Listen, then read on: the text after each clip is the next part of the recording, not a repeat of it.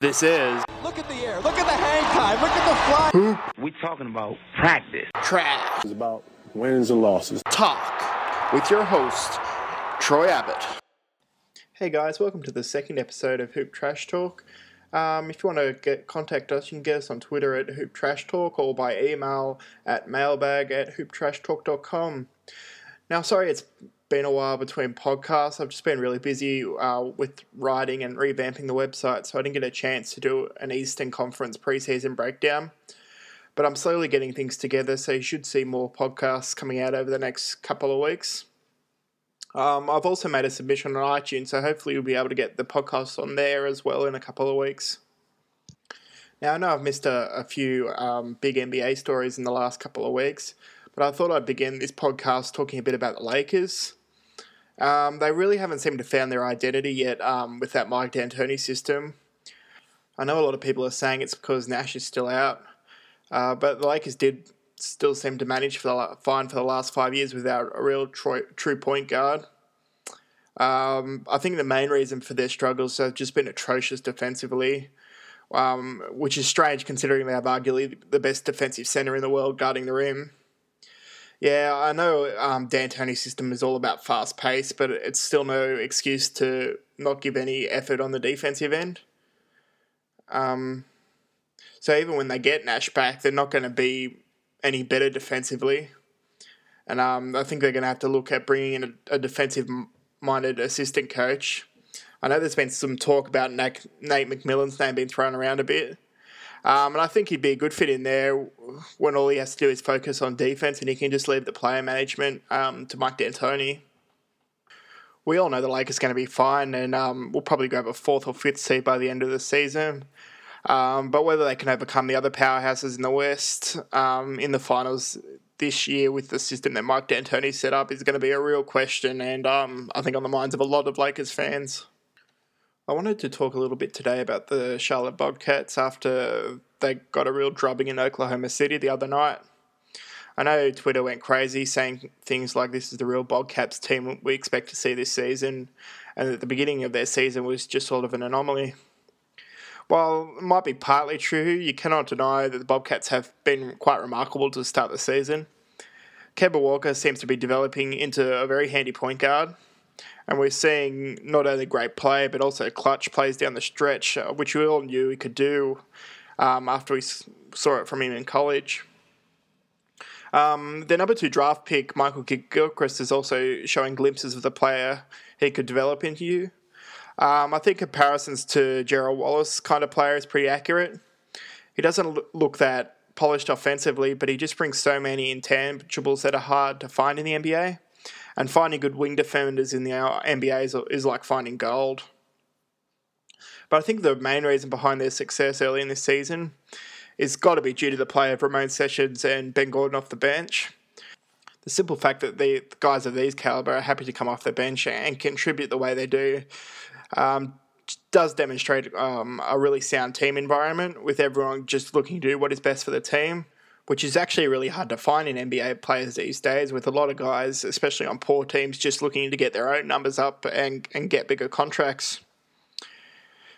So their start to the season may have just been an anomaly, or they might have just caught a few teams off guard. But I don't think you get a record of seven and five in the NBA without at least having a half decent team. And I think we'll see a few more wins for the Bobcats before the season's out. And yesterday was just one of those bad games that every team is going to experience at least once this season. Thought I'd move on to what was touted the Battle of the Boroughs in Brooklyn the other day. Definitely one of the best games I've watched this season. The atmosphere um, in Brooklyn was just insane. And apparently it was a Brooklyn home game, but from what you heard from the crowd, you couldn't have guessed it whether it was just a 50 50 split of fans or whether the Knicks fans were just louder, the atmosphere in the building resembled a college game or even a finals matchup at times. Getting to the game itself, I think it gave us a, everything we expected and could have wanted from this sort of game. Many, including myself, thought the Knicks would be a little too strong with the kind of defense they've been playing to start the season, even though it seemed to tail off during the Dallas road trip. I think they made a strange decision with Jason Kidd out to move Kurt Thomas into the starting lineup and move Carmelo back to the three. Now, I didn't really think this was a great decision as Melo went from having um, Kris Humphries, who's not a real noted defender, to having Gerald Wallace on him, who is probably one of the better wing defenders in the NBA on him now. I mean, he still got his as he always does, but I think the move made him work a lot harder to get the points than he would have needed to if he had started at the four.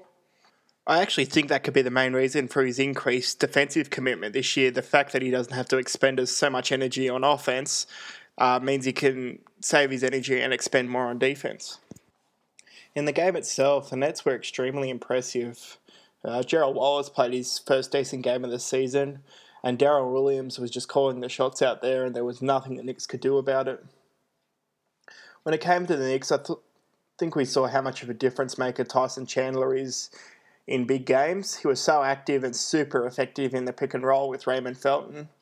I think their struggles in this game came from the bench. J.R. Smith seems to have reverted back to the old J.R. Smith we all know so well. I think this was demonstrated by his pull up three pointer when he had a clear lane to the basket on the fast break. Um, that play was just ridiculous. And I think if any other player did that, they'd be benched straight away for the rest of the game.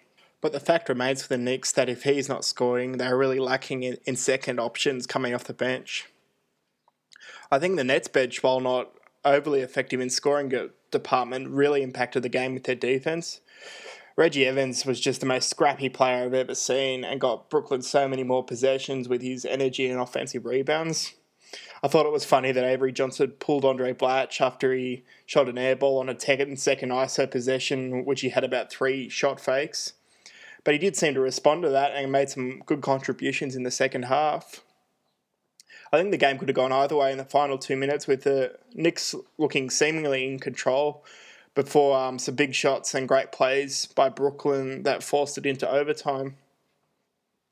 Um, on that final play, I'm really not a fan of the Carmelo Anthony ISO at, at the top of the three point line. I mean, by all means, give him the ball, but run something for him in the low post or that you know 10 to 15 foot sort of area, um, so he can get a higher percentage shot rather than just a pull up three pointer. In overtime, I think the Knicks just really struggled to move the ball, um, and Melo wasn't as effective as he was just worn out from having to work so hard to get his points all night. But full credit to Brooklyn, though, they definitely have turned this franchise around, and I think they will definitely be a force in the East this year. Next, I thought I'd give my take on the Boston Brooklyn brawl in Boston. Uh, I know we don't condone violence in sport, but when we do see it, it is quite a spectacle. And if it happens in basketball, it's definitely going to be talked about a lot. It's come out that Rondo will be the only one suspended for two games, which I think was a little lenient considering that Garnett and Wallace probably had the biggest dash out of the lot. Um, the play itself looked pretty harmless. Humphries barely fouled Garnett, who either flopped or just fell really awkwardly. I think Rondo's reaction was more out of the frustration the way the game was going, and sticking up for Garnett was just an excuse to let it out. The way it escalated, though, was um, a little unusual. There's usually just a little bit of a push and shove after hard plays like that, but the fact that it spilled into the stands and got really physical, I think, is why the league had to react like it did. I think the bigger altercation between Wallace and Garnett was due to the fact that Wallace knew Garnett wanted to get in there and do some damage, as he always does when stuff like that happens. Um, and I think his first intent was just to get Garnett out of there, but when Garnett hit him in the head like he did, he's he's just reacted and you know done the same sort of play back to him. Um, the league had to suspend Rondo. You just can't let those sort of acts go unpunished, especially when it fills into the stands and it affects the patrons. Um, it'll be interesting to see though how Boston respond with Rondo out, but I actually think it will motivate them, and I don't think I'd be surprised at all if they win both games when he's out. I just wanted to touch on a bit on um, James Harden's return to OKC. Uh, the game itself was a little bit of an anticlimax. OKC were obviously the better team um, and had the added incentive of giving Harden the you know look what look we're fine without you sort of return to the city. I think the occasion got to Harden a bit as well. Um, really struggling in the first half. He ended up with um, 17 points on 16 shots, with the majority of those points coming at the free throw line. I think that the main knock on Harden is that he doesn't really show up in those big moments where you expect him to. Um, we saw that last year in the finals where he sort of disappeared, um, and again in this game. But we've seen it before with guys like the LeBron and Harden is still very young, so I'm sure he'll figure it out, just as LeBron James seems to have. Um, but, the fact remains he wasn't really supported by any of his teammates either. Um, Patrick Patterson had a nice game, um, but he really needed s- some um, support from his front court, especially Jeremy Lin, um, who went missing for yet another game.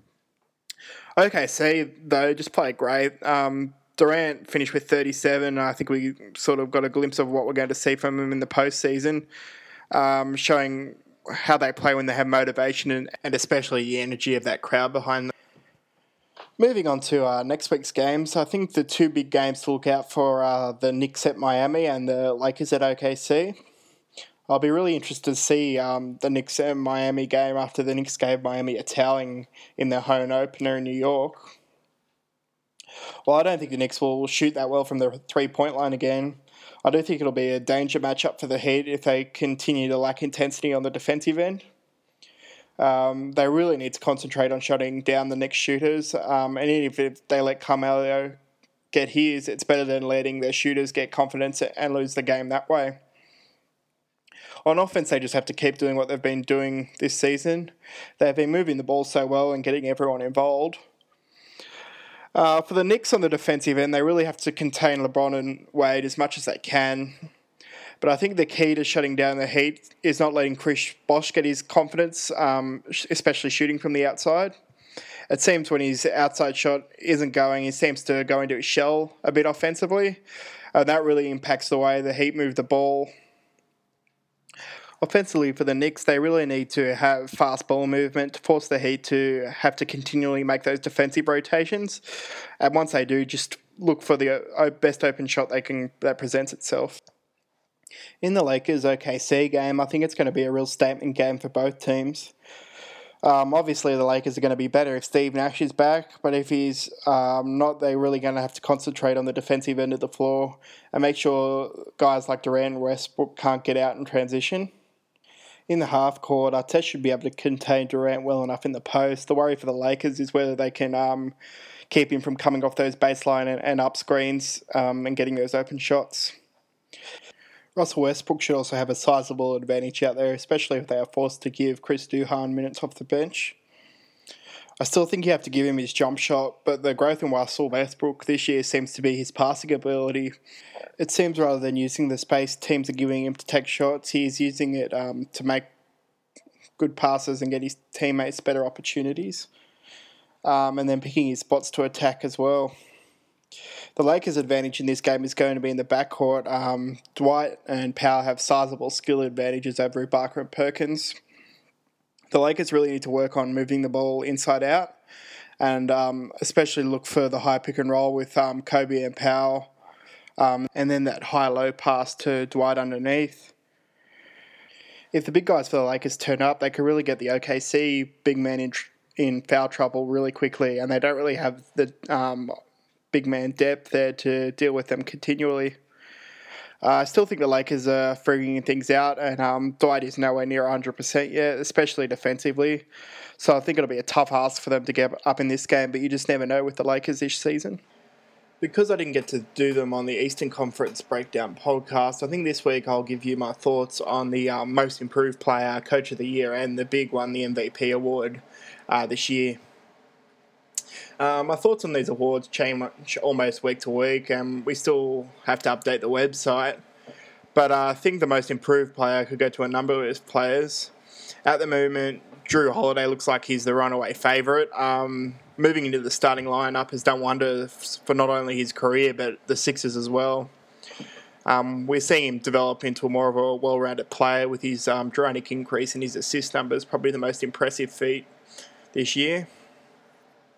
Uh, there are so many other guys that um, could you know take his spot in this award. I think Paul George has been playing well. Goran Dragic has been amazing on that um, Suns team, and even his teammate Evan Turner has sort of hit a rich vein of form in the last couple of weeks, and they could all be candidates for the award as well. My pick for coach of the year at this stage has to go to Mike Woodson. Um, the change he's made to the Knicks in the brief period he's taken over has been quite amazing. Uh, not only has he changed the defensive philosophy of the organisation, but more credit has to go to the way he's changed the defensive philosophy of his um, star player, Carmelo Anthony.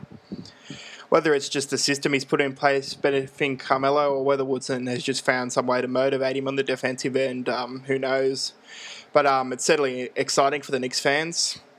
Um, I think some no, other notable candidates for the award could go to Scott Skiles with the Bucks if if they can maintain the sort of form they've been playing with early in the season, and guys like Pop and Thibodeau are always going to be in the conversation for this award. No surprises when it comes to the MVP favourite. Um, no one looks even close to toppling LeBron uh, yet again this year. And after grabbing his first championship, his confidence has just seemed to have skyrocketed.